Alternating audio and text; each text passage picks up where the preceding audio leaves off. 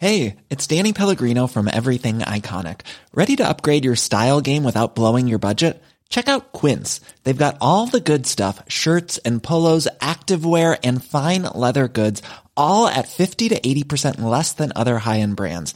And the best part? They're all about safe, ethical, and responsible manufacturing. Get that luxury vibe without the luxury price tag. Hit up quince.com slash upgrade for free shipping and 365 day returns on your next order. That's quince.com slash upgrade. Do you know a student getting ready to go to college? Or are you looking at going back to school yourself? The Woodward Hines Education Foundation and the Get to College program help more Mississippians get to and through college to get certificates and degrees that lead to meaningful employment. They offer free college planning advice, including hands on FAFSA completion assistance through in person or virtual appointments. Visit gettocollege.org to learn more.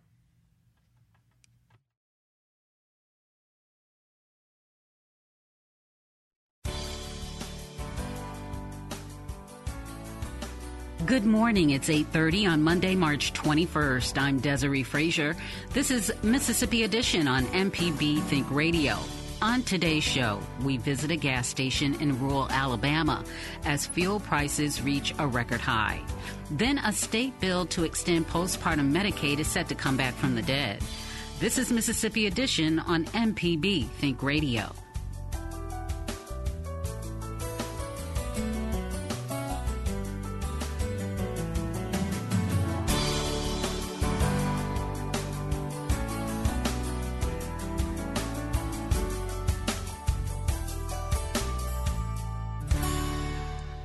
Major storm system is working its way eastward across the southwest this morning. Soon enough, it's expected to arrive in Mississippi, possibly bringing dangerous weather with it. Joanne Keelan is a forecaster at the National Weather Service in Jackson. She speaks with producer of Mississippi Edition, MPB's Rob Lane. The storm system is still out west. Um, it'll be affecting um, the Texas area uh, today, but we are expecting as it uh, moves uh, further east um, later tonight into the day tomorrow that uh, we could see a pretty significant uh, severe weather event across uh, the state of Mississippi and much of the southeast um, through the, through the day tomorrow into tomorrow evening. And what exactly do you see that looking like?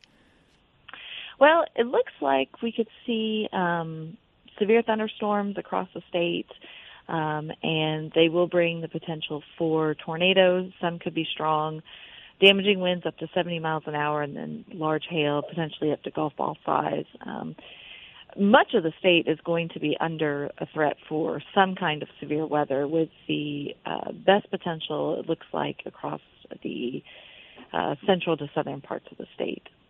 And you mentioned tornadoes. Do we know exactly when this storm is most likely to arrive? Because, of course, tornadoes in particular are much more likely to be deadly, we know, when they arrive at night as opposed to during the day. This event actually looks to be more of a daytime event um, than a nighttime event, which um, in that aspect is probably a little bit better, of course, because more people will be aware and awake during the day.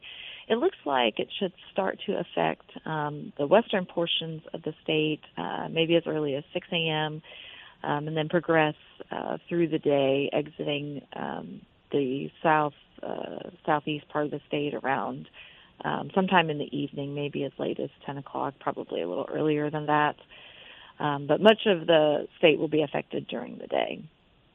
And so, if people are awake and aware and have their wits about them when a tornado hits, do you want to just briefly remind people what's best practice to stay safe? Sure. So today is a great day to be thinking about your tornado safety plans. Um, you don't want to think about what to do or where to go when a tornado warning is issued. You want to do that well ahead of time. So um, think about where you're going to be tomorrow um, and where a safe uh, place would be to take shelter. You want to be in the lowest uh, floor of whatever building you're in. If you have uh, access to some kind of an underground shelter, that would be great. Um, but if you don't, the lowest floor uh, in a room that has no windows to it, you want to put as many walls between you and the outside as possible. So, a hallway, a closet, a bathroom, those are the best places to go. And then you want to use something to protect your head more than just your hands. So, um, couch cushions, pillows, blankets, mattresses, um, a cooking pot from the kitchen, bicycle helmets, anything like that to protect your head. Um, if you live in a mobile or manufactured home, you want to make plans to um, be in a safer structure, say in a uh, a friend's house, or many of our counties also have safe rooms and community shelters that you can check out as well. You mentioned heavy rain too. Any concern for flooding and sort of on the on the other side of the coin, we know that some parts of the western portion of the state have been dealing with droughts. Could this alleviate some of that? We are expecting um, not a prolonged um, bunch of rain, but the rain that moves through could be very heavy locally uh, at times, what could produce uh, flash flooding. So across the state, we're looking at about three to six inches of rain um, possible, and this could definitely help um, some of those drought-stricken areas. Uh, on the flip side, some areas just saw a bunch of rain um, with uh, some storms that moved through um, last week. So that will only exacerbate any flooding issues since that those areas are already saturated. That's Joanne Keelan with the National Weather Service in Jackson. Coming up, a state bill to extend postpartum Medicaid is set to come back from the dead. This is Mississippi Edition on MPB Think Radio. Deep South Dining is the show all about the culture of Southern flavor, from fried chicken and collard greens to shrimp and grits and a glass of sweet tea. Subscribe now to the podcast using any podcast app or download our MPB public media app.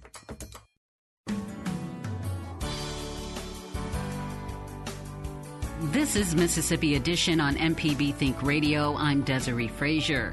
Gas prices in the Gulf South might seem cheap compared to the rest of the country, but gas stations in Mississippi, Alabama, and Louisiana have set record highs. Stephen Bisaha of the Gulf States Newsroom talked to three different types of drivers in Alabama's Black Belt about how they're navigating pumped up gas prices. Eutaw, Alabama is known as the gateway to the Black Belt. But for Cliff Dunn, it's a pit stop. He's refueling as he drives his wife and two sons from Jackson, Mississippi to Knoxville, Tennessee. Vacation, Dollywood, a little trout fishing, maybe some crappie fishing in Alabama on the way. Dunn represents our first set of drivers. Let's call them the road trippers. A sign for Eutaw's Love's travel station hangs high above the tree line, advertising gas at $3.95 a gallon, cheap by state standards. And it's drawing drivers in. Once a car leaves one of the pumps, another pulls up. Dunn says the high gas prices changed the trip itinerary, but it's not keeping them home. Maybe it shaved off a day off vacation because I had to pay a little extra for gas, but who cares? Russia's invasion of Ukraine has thrown energy markets into chaos, and the U.S. cut off Russian oil imports. Dunn sees the extra amount he's paying at the pump as a way for him to support Ukraine. I can pay an extra dime at the pump to help those people out, cut the Russians off. We're pumping. Gas prices can swing pretty wildly when driving between states, even in the Gulf South. Miriam Leftwich noticed the difference when she drove from her home in Eutaw, Alabama to an event at Jackson State University. Yeah, I was pretty excited to see that 399 price because in Tuscaloosa, I had just noticed the prices was like 407, 409, 417. Tuscaloosa is Leftwich's usual destination. She's our second kind of black belt driver, the commuter. For 25 years, she's made the 35 mile drive for work. Others who live deeper in the Black Belt have a much farther drive to the Mercedes Benz plant 20 miles east of Tuscaloosa. There aren't many jobs in this rural part of the state, so working means making the increasingly expensive commute where I would, you know, normally eat out a couple of times or, or, just stop for a Starbucks. I have to like just put that on the back burner because I need to keep that money aside for my gas. Living in Tuscaloosa would make the ride cheaper and easier, but Leftwich prefers the quiet of the Black Belt. So does Rosemary Edwards. She lives in Boligee, the kind of small town where an ambulance siren is rare enough to set off a phone chain. Did it come past your house? Do you know who that is? What's going on? You know, down here, everybody's neighborly, they're concerned and nosy too. It's also a town where the average home earns less than $8,000 in a year. Edwards is our third kind of driver, which is a bit of a cheat because she doesn't actually drive. It affects the non driver just as much. being a non driver is not an anomaly in Greene County, which includes both Boligee and Eutaw. Homeowners there are more than three times as likely not to have a car than the rest of the country. Edwards can't drive due to seizures, so she relies on her friendly neighbors to take her the 98 miles to Birmingham for her medical appointments. I got one girl that goes to church with me, and she's pretty nice, and she'll take me. But I got to find out how much it's going to cost me now to go up there. Gas going up also means Edwards pays more for those rides. Getting to a drugstore 23 miles south cost her about 45 bucks, up from $25 a few months ago. I don't feel good about it at all. I needed some more money. One bit of good news for all drivers gas prices have been dropping from those record highs, but are likely to stay far above the COVID era lows. For the Gulf States Newsroom, I'm Stephen Bisaha. The Gulf States Newsroom is a collaboration among public media stations in Alabama, Mississippi, and Louisiana. Still to come, a state bill to extend postpartum Medicaid is set to return to the docket. This is Mississippi Edition on MPB Think Radio. This podcast is a local production of Mississippi Public Broadcasting and depends on the support of listeners like you. If you can, please donate today at mpbonline.org. And thanks.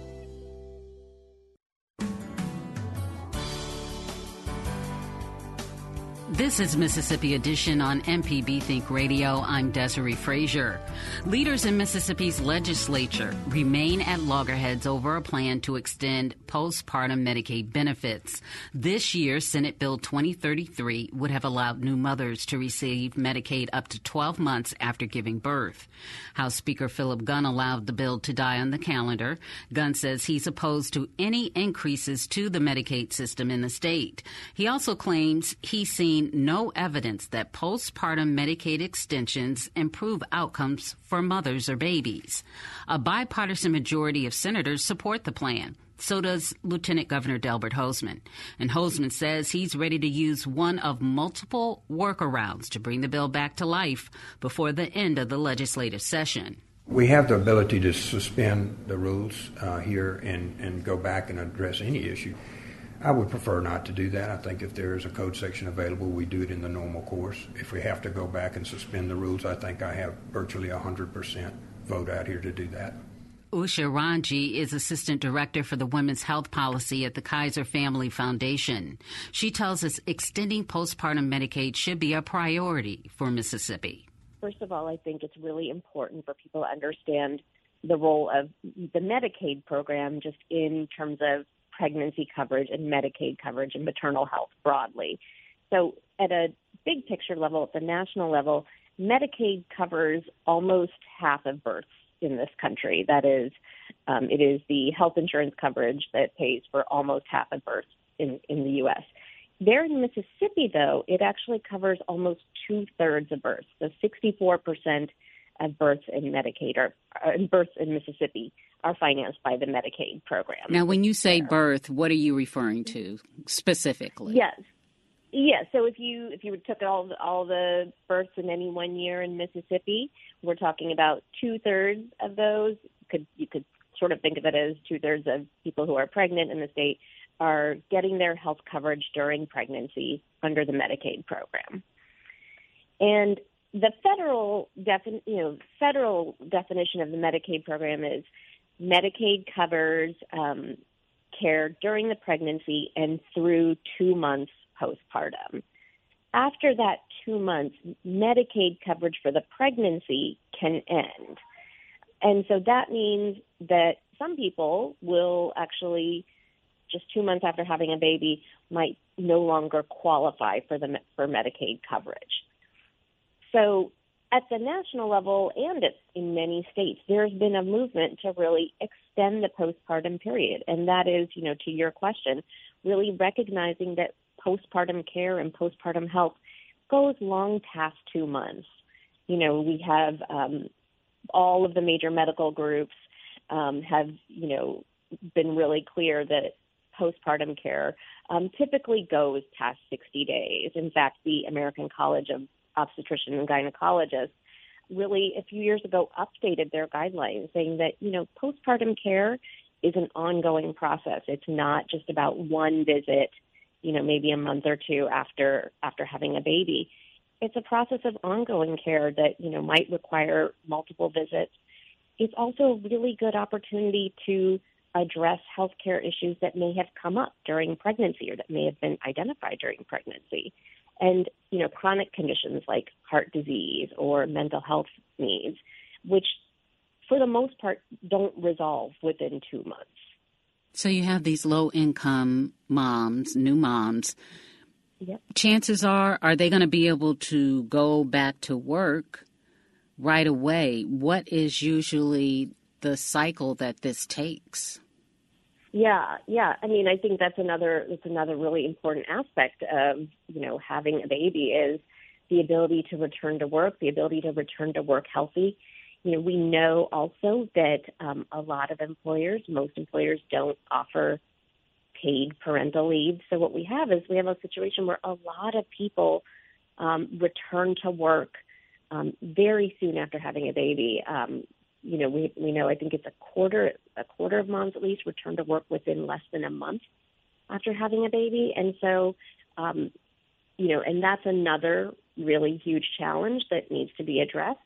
But I think it even adds to the um, case of just really being able to provide access to health care and ensuring that people have at least health coverage and a, an entry point to get into health healthcare system. And I think we should, you know, I should say, you know, last year Congress actually passed a federal law, the American Rescue Plan Act, a huge law that covered many sectors of society. But one part of that law was giving states the option, an easier option to extend the postpartum period from two months to 12 months. And so that's um, part of the reason that states like Mississippi, as well as other many other states, have been looking at this. Well, it may be too soon then to see the difference in results from expanding it for a year in that period of time as opposed to 60 days. It's probably too soon. Well, we have some evidence because, like I said, you know, what's been an option for several years now, you know, several years now, is just the full expansion of the Medicaid program. Again, I know Mississippi is a state where that has not expanded Medicaid, but most states have.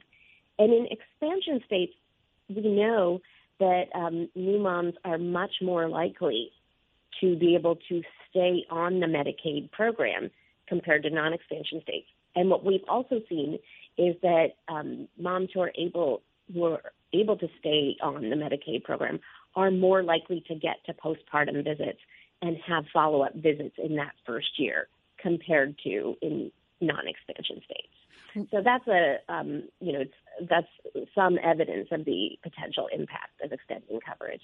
What is your response to legislators um, here, for instance? There are some who say we don't want to expand Medicaid, and this gives the appearance of expanding it, even though it's an extension that lasts for a set period of time. And the cost, that's another issue, the cost. Right, right. Well, you know, to, speaking to the cost, so Medicaid is a program that is jointly, um, the cost is shared between the federal government and states. So yes, I think, you know, what we see about the cost is there would be, um, you know, there would likely be an increase in people staying on the Medicaid program, which would raise costs in some level in terms of providing that coverage. But they would states would also probably offset some of that would be offsetting costs from um, worse health outcomes um, down the road and more and more uncompensated care um, for people who become uninsured. I think the other thing that is important to realize is just the important role, like I said, in, that Medicaid plays in financing maternity care for low income people. A state like Mississippi, at that two-month mark right now, if a new mom and her partner, you know, they're now a family of three, if they have annual income over $5,500, so if they earn more than $5,500 for the year, she could lose her Medicaid coverage. And given that level of income, it is very unlikely that she would be able to get any type, be able to afford um, private insurance on her own. So I think we're also it's really important to think about the people who are covered under this program they many would likely not be able to afford health care on their own without Medicaid coverage. Mississippi has one of the highest maternal mortality rates in the nation, and I saw um, in material from Kaiser that one third of deaths occur after that postpartum period. What does that mean? Yeah, yeah, that's right. So, maternal mortality, referring to deaths of people, moms, either new moms or women during pregnancy. Um, many of them, like you said, one third occur during that postpartum period, so sometime in that first year after after giving birth. And you know, we know that some of the leading causes of maternal mortality are cardiovascular, heart health, as well as ongoing chronic conditions. So there's really a movement in the maternity world to also shore up that postpartum care, make sure that people are connected to care. Like I said, recognizing that for a lot of people, it's more than one visit. Um, and so, you know, health coverage helps, you know, provides access to at least being able to get into a doctor if you feel like something's not right, if you something shows up, um, you know, a few weeks after birth. Um, something, you know, that really helps people get into the doctor as early as possible so that they can address, you know, what might be a potentially um, life-threatening condition. Lastly, as you know, Mississippi has not expanded Medicaid through the ACA. Right. Are there any states that have not expanded Medicaid but who have extended the period of coverage for new mothers? There are, yes. Um, Texas is extending their postpartum period to six months. South Carolina is also looking to extend to a full year. The state of Florida is also extend, looking to extend a full year. And um, the neighboring state of Alabama is also um, recently, they just came out with a budget proposal.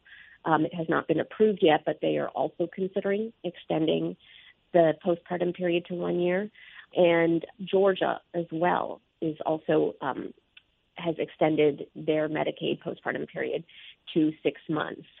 So those are some of the few just sort of neighboring states there that have, like you said, not expanded Medicaid under the ACA, but are um, doing postpartum extensions. Usha Ranji is Associate Director for Women's Health Policy at the Kaiser Family Foundation. This has been Mississippi Edition on MPB Think Radio. Stick around for a full morning of Mississippi Radio. Coming up at 9, it's Deep South Dining. Then at 10, it's Now You're Talking with Marshall Ramsey. And at 11, don't miss Southern Remedy. Find past installments of this and other Think Radio shows online at mpbonline.org. I'm Desiree Frazier. See you tomorrow morning at 8:30 for the next Mississippi edition only on MPB Think Radio. Have a good day.